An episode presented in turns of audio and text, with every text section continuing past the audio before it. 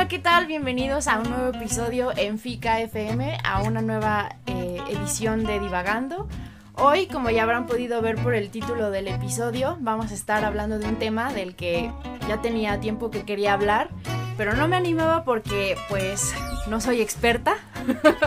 Entonces eh, me esperé hasta poder tener la posibilidad o la oportunidad de tener un invitado.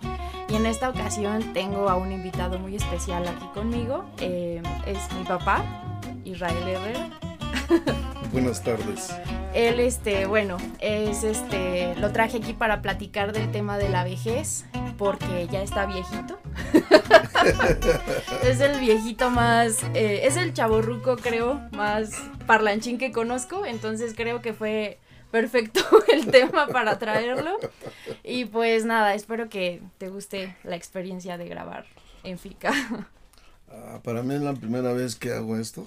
No sé ni a qué me voy a enfrentar, pero aquí estoy a sus órdenes. Pues es una plática normal, ¿no? No, no hay como, no es como una entrevista ni nada. Se supone que el concepto es que platiquemos relajadamente, como lo hacemos normalmente. Y pues nada más conocer este tu punto de vista acerca de pues las cosas, ¿no? Y así como para abrir un poco el paladar o para empezar la plática, lo primero que que quise o que me gustaría comentar es acerca de la palabra viejo. ¿A ti, por ejemplo, te ofende que te digan que eres viejo? No me ofende mientras la intención no sea negativa. Últimamente eh, me he dado cuenta que los jóvenes, algunos, no todos, utilizan la palabra vejez para ofender a alguien con la palabra vejez, cuando el ser viejo eh, debería de ser un orgullo, un orgullo porque muy poca gente llega a ser viejo y muy poca gente llega a ser viejo eh, eh, con conocimiento de causa. Sí, también un poco, un poco también eso quería comentar, porque bueno, primero lo de los eufemismos. Hay muchos eufemismos para hablar de las personas mayores, ¿no? Primero, lo que queremos evitar siempre es no decir viejo, porque lo vemos, o sea, ahí está como intrínsecamente la sensación o la idea de que viejo igual a malo o a desgastado o a no sé. Entonces hacemos de todo para evitar decir la palabra. Por ejemplo, decimos personas de la tercera edad o eh, no sé, ¿tú qué opinas de esto? Ah, me parece, me parece precisamente eso, eufemismos sin un sentido. Mejor no imprimirle negatividad o una circunstancia peyorativa a la frase, por ejemplo, yo tengo un conocido eh, eh, que me lo topo por la calle cuando ando trabajando.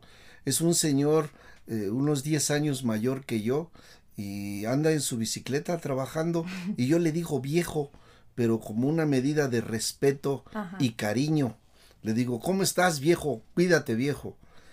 más sin en cambio yo, algunos jóvenes, a mí me, yo soy un individuo que se lleva mucho con los jóvenes, tengo muchas amistades muy jóvenes y eh, eh, normalmente mientras más me toleras, más me soportas, más eres mi amigo. Entonces utilizan la palabra vieja, viejo como de una manera despectiva, como para tratarte peyorativamente, ya estás viejo. Eh, y eso, pues qué. Eh, no es malo por sí mismo.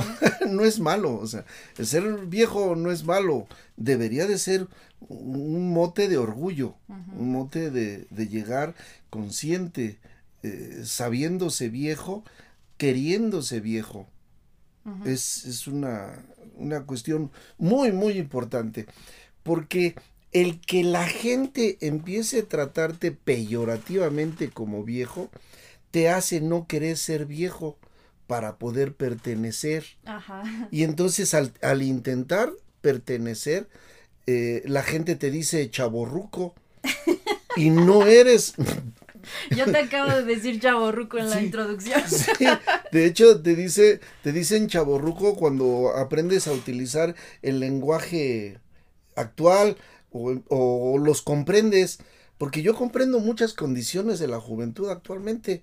Eh, me relaciono con muchos jóvenes. Yo llegué a esta cita que tenía con mi hija eh, cinco minutos tarde porque me topé con tres amigos jóvenes entre 17 y 25 años y, y me tratan con mucho respeto, pero y me dicen viejo, ¿qué le viejo? y les agrada encontrarme. A lo mejor es también es parte de que los viejos suelen aislarse y un viejo que convive con jóvenes es extraño, ¿no? Como que es más es más común encontrar un viejo que se quiere juntar con otros viejos y entre ellos se van al danzón o, o juegan al dominó, pero no no este no se acercan mucho a los jóvenes y también es como doble, ¿no? Porque también los jóvenes no tenemos esa paciencia a veces para acercarnos a los viejos y pedir un consejo. Y también un poco ahí va como la, otra parte que quería comentar, esta, esta parte entre, mm, eh, o como, porque las relaciones siempre son como de dos partes, ¿no? O sea, las dos partes tienen que poner de su parte para que, para que una relación florezca. Y en esta cosa que a veces se da entre viejos y jóvenes, en donde los viejos no tienen la paciencia o no tienen la apertura para entender o para recordar cómo ellos eran en su juventud y tratar de como eh, bajar un poco su nivel y tratar de encontrar a los jóvenes en la mitad, ¿no?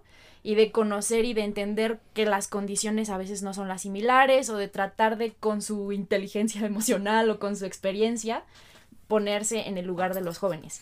Y al mismo tiempo los jóvenes no tenemos esa paciencia de decir, pues es que mi papá no creció con internet, ¿no? Entonces voy a, eh, voy a ser más paciente cuando no sepa usar el celular, por ejemplo, ¿no? Y, eso es lo que comienza a generar brechas entre las dos partes, ¿o tú cómo lo ves? Yo creo que es al revés. Al revés. sí, los jóvenes son los que no le tienen paciencia. Los viejos le tienen mucha paciencia a los jóvenes. Los jóvenes no soportan la paciencia. Cuando ven a alguien con paciencia, con, mesura, con tranquilidad, les genera angustia porque ellos lo quieren todo rápido. Y nosotros ya tenemos, ya no tenemos la prisa, la, esa prisa de nada, esa prisa de correr para nada, de andar a la carrera por, por ninguna causa. No es otra cosa más que vitalidad. Yo los comprendo.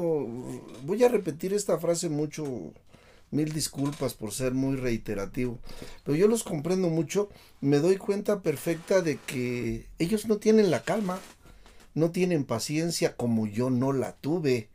Es eso a lo que me refiero, o sea, eh, los jóvenes no podemos entender por qué ustedes tienen calma, pero ustedes sí pueden entender por qué nosotros tenemos prisa, ¿no? y a lo mejor es ahí donde como que se tendría que equilibrar la balanza de decir hasta qué punto te encuentro en tu lugar, en tu momento, eh, en tu edad en la que te encuentras y hasta qué punto pues ya... También algunos viejos, eh, eh, no todos los viejos son, por eso es que a mí me dicen chaborruco tal vez, porque yo entiendo algunas cosas, los viejos se aferran a lo viejo cuando tú te vas a comprar un par de zapatos y ya el par de zapatos dices, oh, ¿y eso qué? Eh, los míos eran los buenos, en mi tiempo eran los mejores. Eh, yo no puedo entender cómo se pueden poner esos pantalones rotos. O sea, nosotros los cuidábamos. O sea, el viejo se, algunos viejos se aferran a ideas y no se dan cuenta que la evolución es normal. Todo se mueve, nada es estático.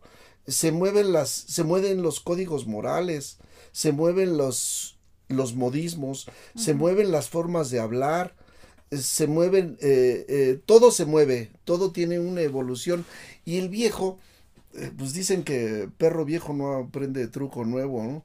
El viejo se aferra a sus ideas.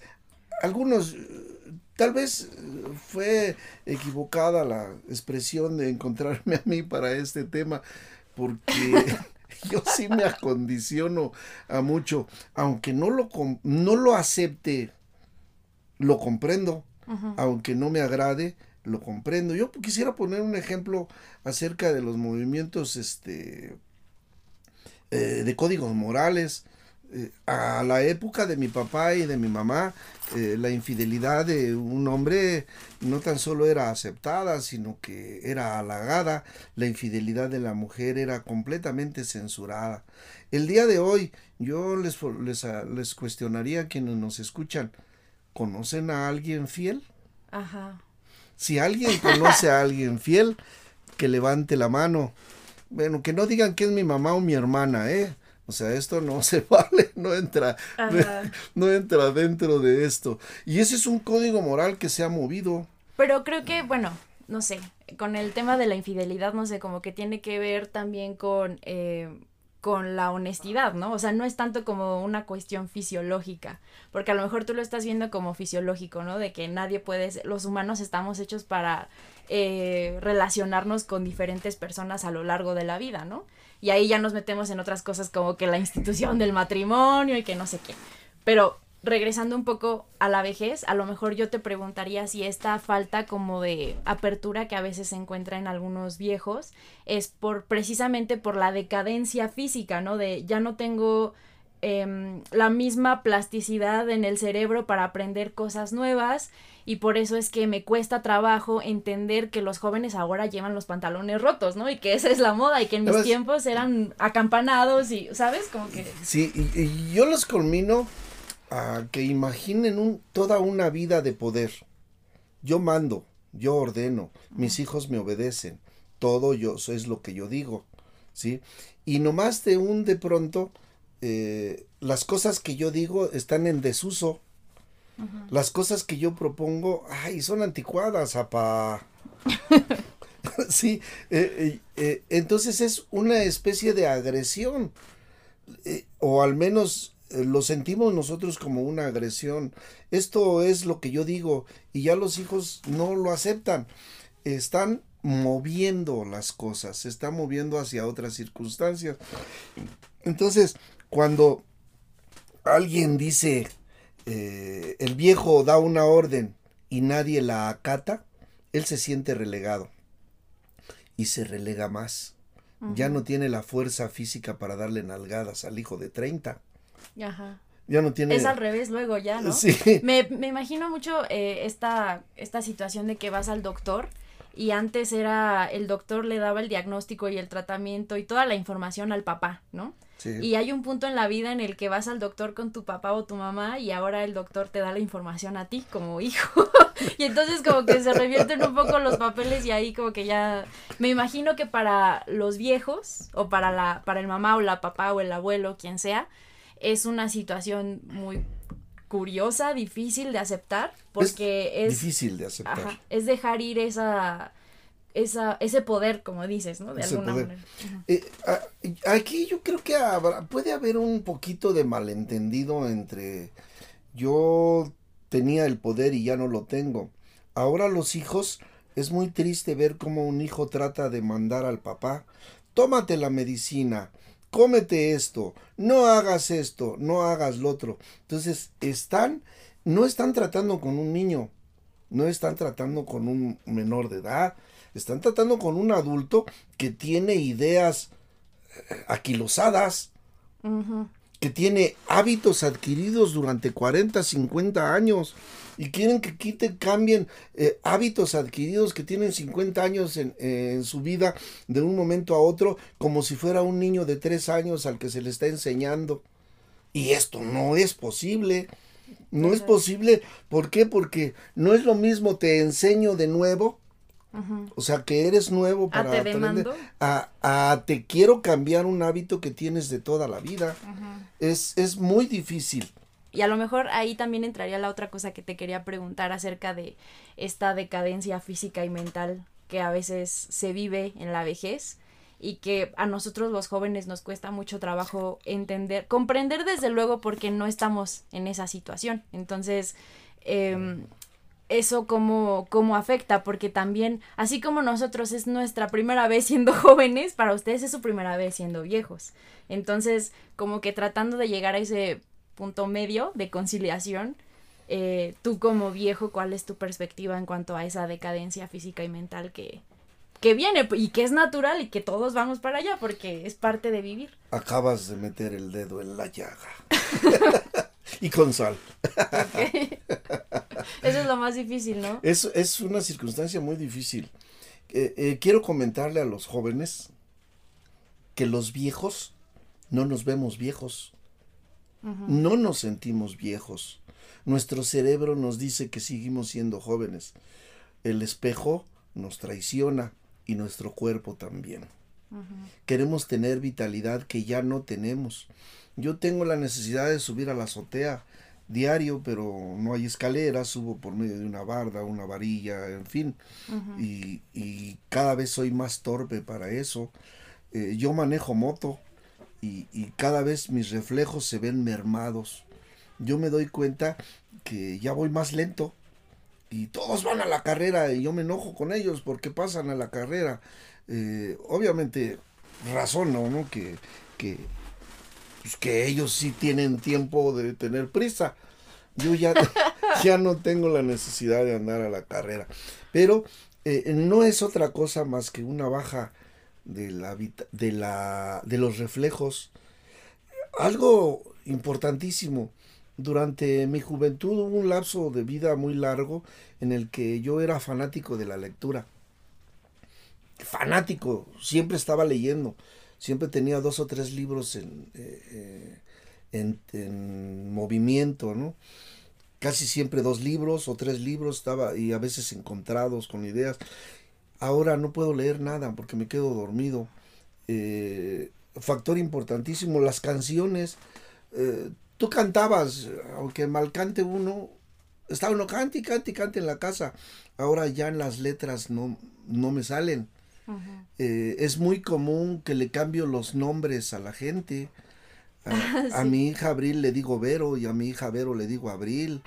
A, un amiguito jovencito que tengo de 17 años le digo Yair.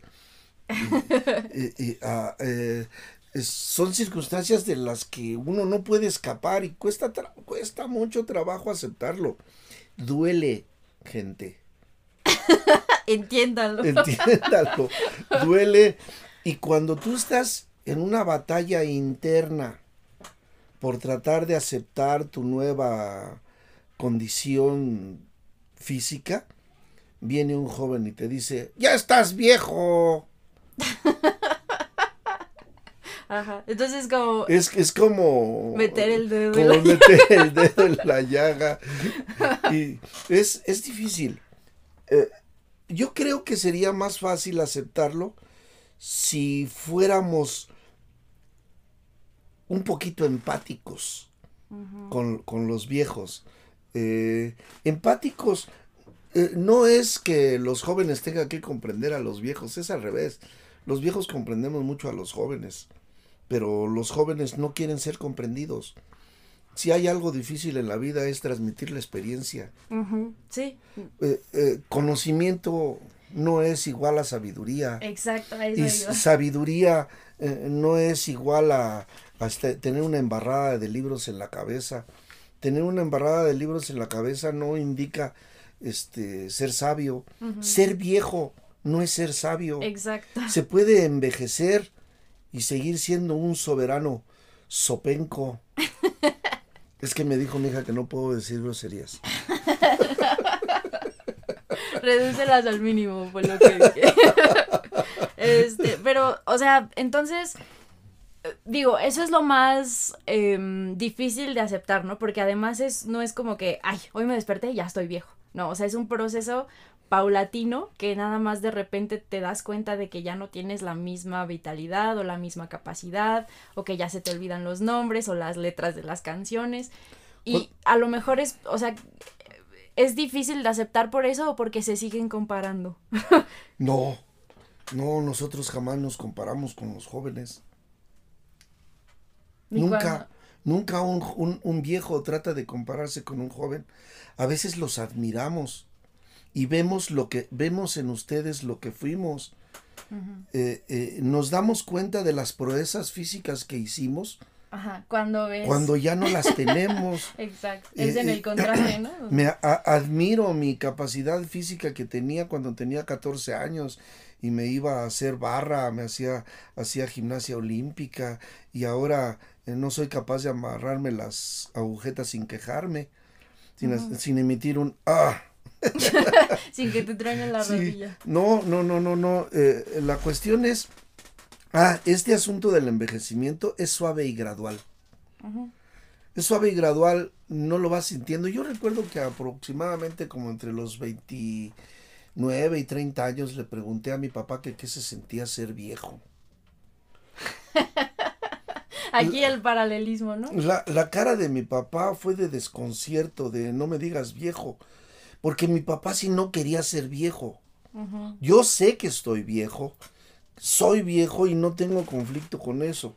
Con lo que tengo conflicto es cómo me trata la gente por ser viejo. Ah, ok. ¿Sí? Yo eh, me acepto viejo y me siento orgulloso de haber llegado a la edad en que estoy, en las condiciones en las que me encuentro. Ya las mentales no, porque ya les dije que ya mi, mi cerebro ha modificado muchas cosas. Decía Gabriel García Márquez en uno de sus libros, eh, me cuesta mucho trabajo ponerle la misma cara al nombre. Le pongo, le cambio las caras a los nombres.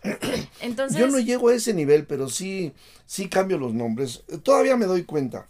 Cuando me doy cuenta, caray, rectifico, pero siempre ando cambiándole los nombres a la gente.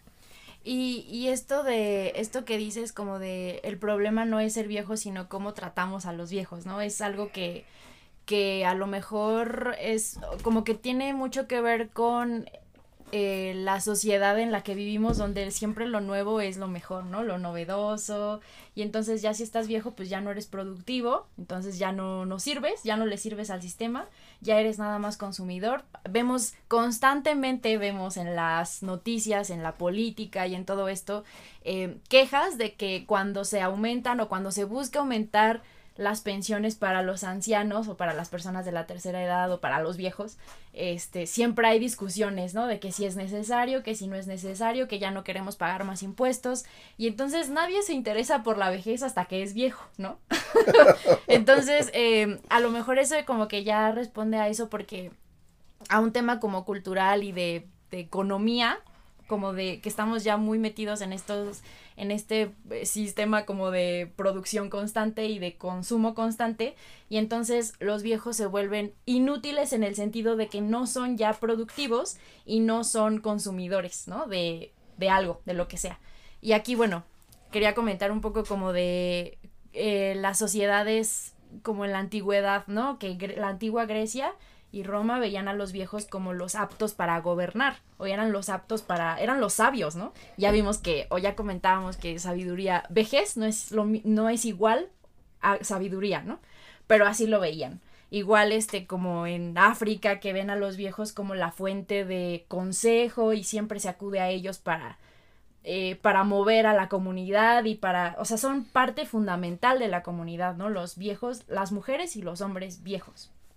Y ahora, pues ya eh, en esta sociedad en la que vivimos como de mucho consumo, yo pienso a lo mejor eh, esta idea de que los viejitos tienen que estar constantemente trabajando, o no, o no trabajando, pero haciendo algo productivo, ¿no? Es lo que decimos. O que se vayan con los amigos, o que vayan al restaurante, o que como que se comienza a hacer una una idea del ideal, o sea, empieza a crear un ideal de un viejo, ¿no? De que el que está pensionado y ya tiene que dedicarse a, a la contemplación y a ir a los bailes y así como que se construye esa, esa idea de cómo debe ser la vejez.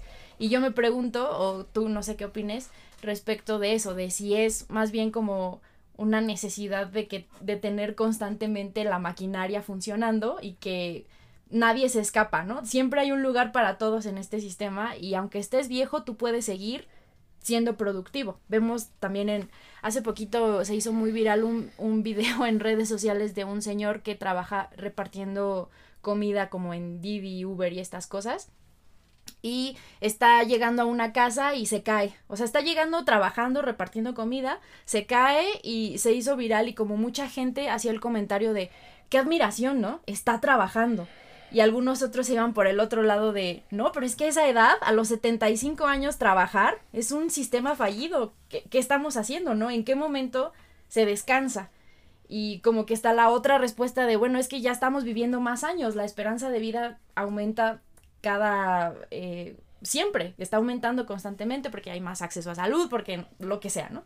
Entonces, como que no sé, con todo esto, ¿tú, ¿tú cómo ves e, este rol como de los de la vejez? En... Parece, obviamente estoy enojado con los sistemas, ¿no? Porque el sistema consumista. Los desecha a ustedes. Eh, desecha, no los desecha, nos, nos enjaula en un ámbito de consumo. Ajá. O sea, en la televisión, en el, los programas de ventas por televisión, te venden unos zapatos de una espuma que ni siquiera te vas a agachar, nada más metes el pie y caminas suavecito como entre nubes, ¿no? O sea, Sí, lo, las calcetas o sea, estas o sea, que aprietan estamos, las piernas. Estamos enmarcados en, en un sistema consumista. Y en el sistema consumista, una vez más, otra vez, eh, eh, eh, somos rechazados por los jóvenes porque el ser viejo significa ser decrépito. Y no es así. Ese señor, no sabemos si es una bendición o una maldición el que tenga que trabajar. Porque el que él siga trabajando lo mantiene activo físicamente. Es un individuo que yo no he visto ese ese Creo que fue en. Estados Unidos. Ese o sea, se hizo viral porque es como una la grabación de una puerta. ya ves que ahora ya las puertas Sí. tienen cámaras y todo. Sí. Entonces es la grabación de una puerta del repartidor llegando y en las escaleras se tropieza y se cae, ¿no? Yo- Y a lo mejor está, está, como dices, ¿no? O sea, no sabemos si es gusto del señor que quiere trabajar y que quiere sentirse útil y que quiere seguir sintiéndose miembro de la sociedad, porque pues es eso, ¿no? O No. si es una cuestión como de necesidad, o No, cómo lo ves tú. No, no, no, no, no, no, no. Eh, eh, nosotros los viejos lo que queremos es descansar. Ajá. Y no sé si es una bendición o una maldición el tener que trabajar. Ajá. Porque si yo me dedico a, a descansar, voy a acabar con lo poco que queda de mi cuerpo. Ajá. Y puede ser una bendición el que yo tenga que estar trabajando. Ajá. Porque eso me mantiene activo, Ah, mantiene ya, mi físico en actividad y hace que yo viva un poco más y viva más con plenitud. Porque voy a vivir lo que, perdón, pero yo tengo conceptos teológicos, ¿no? lo que Dios diga. Yo creo que nosotros ten- eh, pasamos aquí para vivir lo que Dios diga, pero el cómo vivimos depende de nosotros. Entonces a lo mejor estoy este, todo llagado en una cama eh, sin moverme. y- Sufriendo. Y, y- y- y ese individuo todavía anda en friega en la calle. Yo soy de esos viejitos que tienen la necesidad de trabajar. Eh, eh, yo si tuviera la oportunidad de descansar, yo les, les aseguro que eh, optaría por ir al gimnasio, leer y descansar. Ajá. o sea, no, anda- no tener la necesidad de trabajar. Pero cuando me doy cuenta, mi trabajo me hace tener mucho eh, trato con gente joven con mucho tipo de, de gentes y a mí me gusta un poco la psicología. Siempre me ha gustado tratar de observar y analizar a la gente y yo tengo eh, eh, vivo en un mundo muy grato el estar tratando, el estar siempre en contacto con gente nueva, siempre estar siendo, eh, ¿cómo les diré? Eh, eh, analizando a la gente, vacilando, cotorreando. Yo soy un individuo que intenta ser feliz. Yo creo que todo lo que nosotros hacemos en la vida, cuando lo empezamos a hacer, lo hacemos eh, artesanalmente, torpemente al principio, después artesanal, y si lo seguimos practicando, vamos a conseguir ser artísticos en lo que hagamos. Yo de joven era un tipo muy acre, eh, con un carácter muy recio, peleonero, por todo me enojaba, por todo peleaba. Y algún día, gracias a mi padre, una vez me dijo mi papá, oye hijo, ¿por qué tienes la cara siempre como si tuvieras caquita en el ombligo? no?" Y, y yo me di cuenta, es que siempre estaba enojado. Y, y intenté tratar de ser feliz y, lo, y, y creo que he conseguido ser una persona alegre. Les comento, no es lo mismo ser alegre que ser feliz. Ujú. La felicidad te la da, te, te la da el placer del deber cumplido, la paz, la paz este O sea, ser espiritual. feliz, ser feliz no significa andar todo el rato jiji, jajaja, ¿no? Ajá, sí, no, no significa andar con, con la sonrisa en, en, en la boca. Yo pertenecí muchos años a una agrupación en donde a esos les dicen paleta payaso. La paleta payaso eh, es un dulcito de algo, de bombón con cubierta de chocolate, con una sonrisa pintada y un palo metido en la parte trasera. Entonces traes el palo metido y la sonrisa en la cara. Entonces puedes no ser feliz, pero sí, si tú te esforzas por ser feliz, por ser alegre, vas a conseguir ser feliz. Al igual que todo lo que se practica eh, eh, artesanalmente, llegas a ser un artista. Eh, yo creo que todos los estados de ánimo pasan en un día. Todos los estados, de ánimo que Depende de ti cuál permanece, ¿no?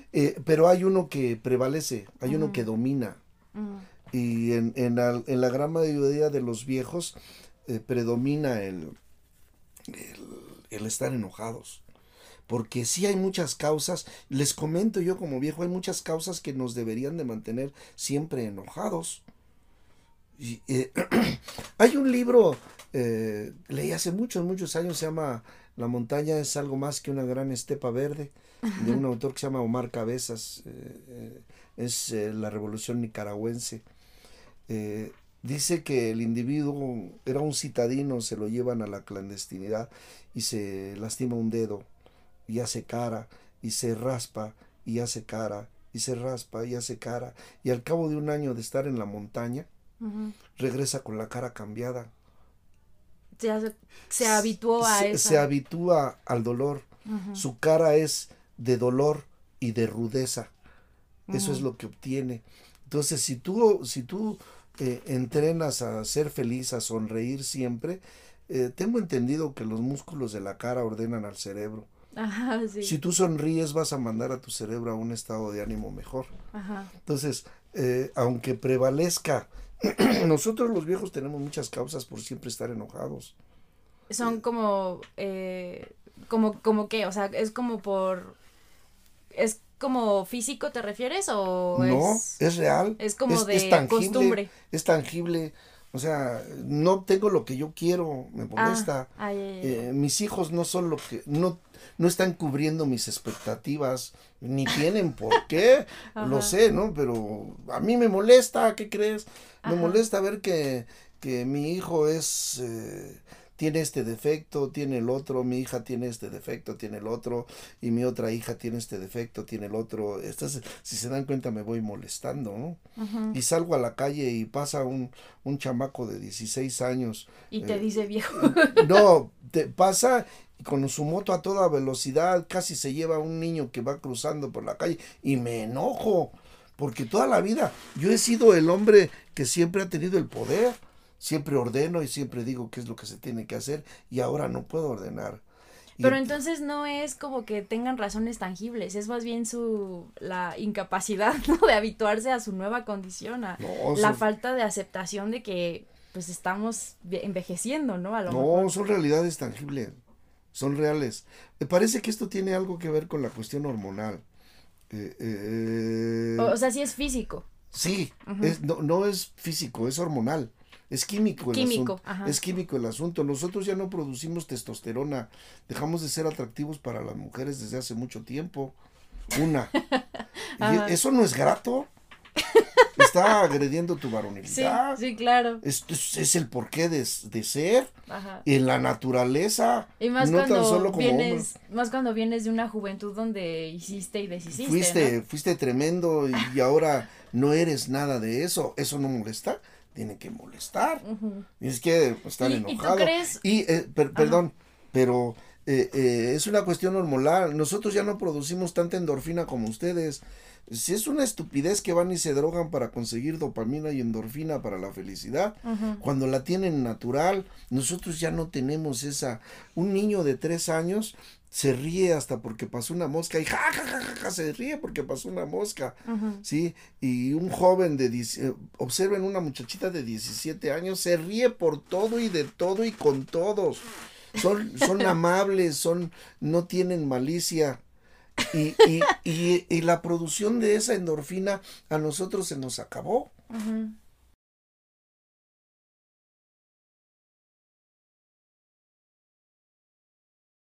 por ejemplo, una tradición en la que se, en la que se puede venerar al anciano, se le venera y se le respeta. Yo, por ejemplo, ese señor del que hablabas ahorita, que, que anda en, el, en, el, reparto, allá en los Estados Unidos, dijiste, eh, anda en el reparto, pues tiene un lugar, tiene una función, pero el viejo siempre tiene un lugar, una función.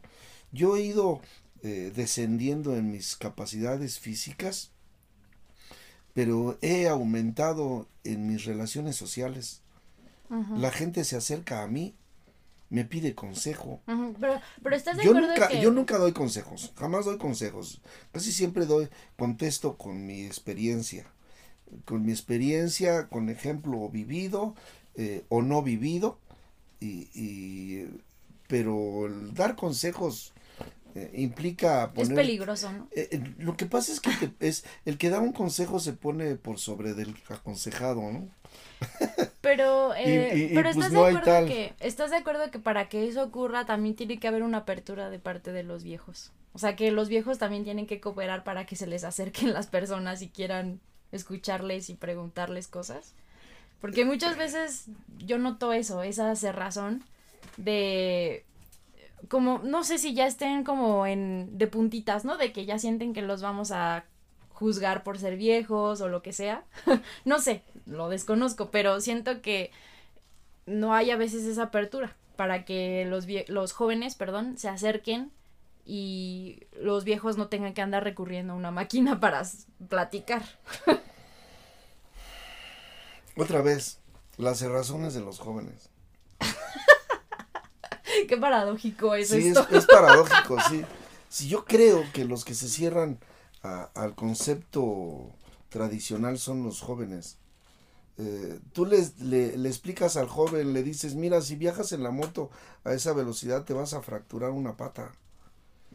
Y la respuesta es, es que usted ya está viejito, don, ya maneja como viejito. Y al ratito está en el hospital, con una fractura expuesta. ¿no? Eh, yo creo que la experiencia no se puede transmitir.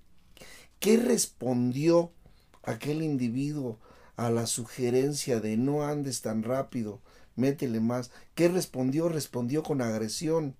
¿No es la, la falta de comprensión de parte del joven hacia el viejo? Mm, Porque el viejo sí lo está comprendiendo. Yo te comprendo que traes prisa de todo. Yo te comprendo que tienes acelere. Yo comprendo hasta tu ignorancia dentro de tu conocimiento. ¿Qué es eso? Si yo te, yo te veo que tienes, tienes 100 libros más que yo adentro de la cabeza, pero aún a, aún a pesar de ello eres un ignorante porque no tienes experiencia, no tienes sabiduría de aplicar ese conocimiento. Y no estábamos diciendo ahorita que dar un consejo es peligroso. Sí, ¿no? Porque te pones en una situación superior, ¿no? Sí, pero no estás dando, yo no estoy dando consejos. estoy, estoy diciendo que observa uno la incapacidad. Y, el tema es, o el punto es, ustedes no comprenden. Nosotros los comprendemos, yo te comprendo y yo comprendo que tú no tengas eh, eh, la sabiduría del viejo o que no tengas el conocimiento y jamás lo vas a tener porque siempre va a haber, van a haber 60 años arriba de ti. ¿sí? Aunque tengas mucho conocimiento, no va a haber la forma de que tú tengas la sabiduría del viejo. No es posible no lo puedes alcanzar. Y entonces eso a los jóvenes se les hace una agresión. O sea, ¿cómo puede ser que, que en alguna ocasión mi hermano, platicando con mi papá, llegó mi hermano y, y, en una competencia o en un, eh, sí, en un afán de competir con mi papá, le, le muestra su brazo y se lo mide y le dice, mira cuántas pulgadas tengo de brazo. Y mi papá tendría que cuarenta y tantos, cincuenta tal vez, hizo la flexión y tenía como tres pulgadas más que él. Ajá. y este bien enojado, es como puede ser, llevo en el gimnasio tantos años, eso es lo que sucede. Ese músculo que nosotros desarrollamos ya está ahí y ustedes lo van a desarrollar hasta que estén ahí. No pueden. No puedes. Nosotros sí los comprendemos esa situación. Entonces, ¿qué consejo le darías a los jóvenes para que se acerquen a los viejos que tienen cerca? Búsquenlos para aprender. Sí, para hacer preguntas de, de, experiencia, ¿no? De la vida. De experiencia de la vida. Eh, el consejo es agarren consejo. Ajá. Sí, porque no agarran consejo. Digo, también como dices, ¿no? O sea, la experiencia no se puede enseñar. Y hay veces que llegas y pides un consejo, pero aún así la vas y la riegas, ¿no? Pero sí, pero sí puedes evitar un, un sinsabor, ¿eh? puedes evitar un, un exabrupto. ¿Y, ¿Y qué consejo darías para acercarnos como jóvenes a los viejos, pero, o sea, como de práctica? O sea, ¿cómo, cómo me acerco literalmente? O sea, ¿cómo llego y le digo al abuelo, oye, tal? ¿Así tal cual? Con afecto. Ah, ok. Bueno, y ya para ir cerrando el episodio, ya llevamos una hora. Oh, para ir cerrando, la, una pregunta. ¿Qué es o qué consideras tú que es lo peor y lo mejor de ser viejo? Primero lo, peor. Lo peor es el de eh, eh, el de mérito físico. Físico, intelectual, de capacidades eh, físicas. Ah, si tú continúas haciendo ejercicio, te vas a mantener físicamente bien. Pero lo lento y la rapidez ya no regresan. Puedes mantener la flexibilidad, puedes mantener la fuerza, pero la rapidez no. Te vuelves lento y torpe. Y eh, en cuanto a la plasticidad neuronal, pues en mi caso yo cometo un error garrafal, no la no me ejercito en esa área, debería de estar ejercitándome aprendiendo canciones nuevas y lo que hago es eh, con una pereza mental, les decía yo que yo leí durante muchos años mucho, ahora no leo nada. Ahora tengo pereza mental, veo una, tengo una canción que me gusta mucho y no me la aprendo, le cambio las palabras, le cambio las frases. Entonces, lo eh, peor sería eso, ¿no? Como la decadencia física. La decadencia física y mental. Mm, y lo mejor, para cerrar en una nota positiva. hay, muchas cosas muy buenas. A ver, dime hay muchas cosas muy buenas. Las tres mejores. Ya no tienes prisa de nada, ya cumpliste todo lo que tenías que haber hecho. Ya acabé. Es eso, eso que decías de la felicidad la da la sensación del deber cumplido. el placer del deber cumplido. La realización, la felicidad es el placer del deber cumplido. Llega tu hijo y te dice, en este caso tu hija, aquí está papá, mira, esta es mi cédula, ya me titulé, ya no necesito más de ti. Es una sensación rara, intimidante, te quitan el por qué vivir y el para qué vivir. Tú traes tus muletas o tus bastones con los que caminas, te los quitaron, te vas de hocico. Pero ya no tienes nada que hacer, ya no tienes nada por qué preocuparte. Es muy grato el placer de ver que tu hijo, tu hija llegó y está bien. Y que tú fuiste copartícipe de ello, porque no puedes ser responsable. Yo no soy responsable de que tú hayas llegado a, circunstancias X o que mi otra hija haya llegado a circunstancias que la considero muy capaz a la otra escuincla. ¿sí? Eh, eh, yo no, yo no la, yo no soy responsable, no soy el, el responsable total de eso, soy copartícipe de ese hecho. Y el hecho de saberte que cumpliste con tu parte es grato y es atemorizante, ya no tengo por qué ni para qué. Y es placentero decir, ya llegué. Y entonces volteas y ves tu edad y dices, ya llegué. Tú quieres llegar a algo. Eh, todos te, queremos, eh, tú quieres el carro, tú quieres la casa, luego quiero los pantalones fulanos, ahora quiero ir a Europa, o, quiero mi, esto, quiero lo otro, que siempre quieres. Y llega un momento en que ya no quieres nada porque ya todo llegaste. Pero entonces, ¿no crees que ahí es peligroso como para los adultos o para los viejos el hacer el motivo de su vida que sea siempre los hijos? O sea, que el 100% de su vida, de que sus objetivos de vida y eso sean la familia y que si y ya cuando eso se termina como estás explicando, ¿y ahora qué? Y no viene entonces ahí otra parte de decadencia. Es una decadencia el hecho de no tener por qué ocuparse cuando solo te has ocupado de otros y no de ti. Es una serie de emociones encontradas. Es una serie de emociones raras. El orgullo de que, de que ya no te necesitan es un impacto. Ya no te necesito. Yo tenía una vida, una vida socialmente activa, emocionalmente activa. esa es una de las cosas que a lo mejor que se tendrían que quedar como para eh, como de consejo o como de recomendación, ¿no? Como De recomendación sí. para los viejos, si hay viejos que nos estén escuchando, porque em, el hacer una vida socialmente activa es muy importante para llegar a una vejez digna, ¿no? Y a lo mejor esa vida social no tiene que depender al 100% de la familia. Vamos a definir digno. Ah. Estábamos en lo bueno de ser viejo, Ibe. Sí, no, no, no. Eh, definamos digno. Ah, Yo creo que todos los, todos, todos, todos los viejos sin excepción, tenemos una vejez digna. ¿Qué es Incluso eso? el que está Es- ahí solo en la casa, abandonado de todos. Defindamos dignidad. Dignidad es yo merezco. Si yo merezco esto, eso es lo que tengo. Es por lo que luché. Ya, ya, para bien o para mal. Para bien o para mal. Entonces, ¿Y qué otra cosa positiva? Dijiste que había varias. De hay la mucha, vejez. hay mucha. ¿Qué otra cosa? La calma. La calma. Fíjense que yo durante muchos años de mi vida fui un individuo extremadamente activo. Trabajaba, estudiaba, hacía ejercicio, siempre estaba en actividad, no tenía, no sabía lo que era descansar porque no lo necesitaba. Y hoy en día no hay cosa más que yo ame más que mi cama. ¿Pero eso es calma Eh, o cansancio? es cansancio físico, es desgaste, Ajá. es desgaste de- lógico y normal de por la edad. Ajá. Pero más bien ya no te presionas por estar cansado. Ya no me presiono por estar cansado. Ajá. La calma, ya no tengo prisa de ninguna índole. Eh, ah, las cosas eh, cobran otra dimensión. La gente pelea por tonterías. Se enoja por tonterías. O sea, Sí. es que me dijo, es que me hizo, es que... Y a uno le da risa, ¿por qué se enoja por esa causa? Me debe 10 pesos y no me los paga y se está haciendo la vida imposible por 10 pesos, ¿no?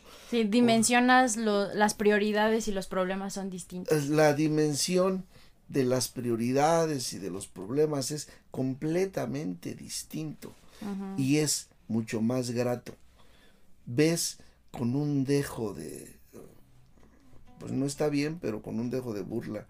O sea, ¿Cómo se puede estar enojando por esa tontería? ¿Cómo puede estar exaltándose por esa tontería? ¿Y qué, con qué consejo te gustaría dejar el episodio? No, no lo hago. O, o A mí, me, a mí me cuesta mucho trabajo dar consejos. Trabajo dar consejos. Siempre estoy dando sugerencias. Y ¿o ¿Qué muestro, sugerencia? me muestro para hacia dónde va. Eh, es necesario. La sugerencia sería conducirse con honestidad hacia ti. ¿eh? Ajá. Con, Sí.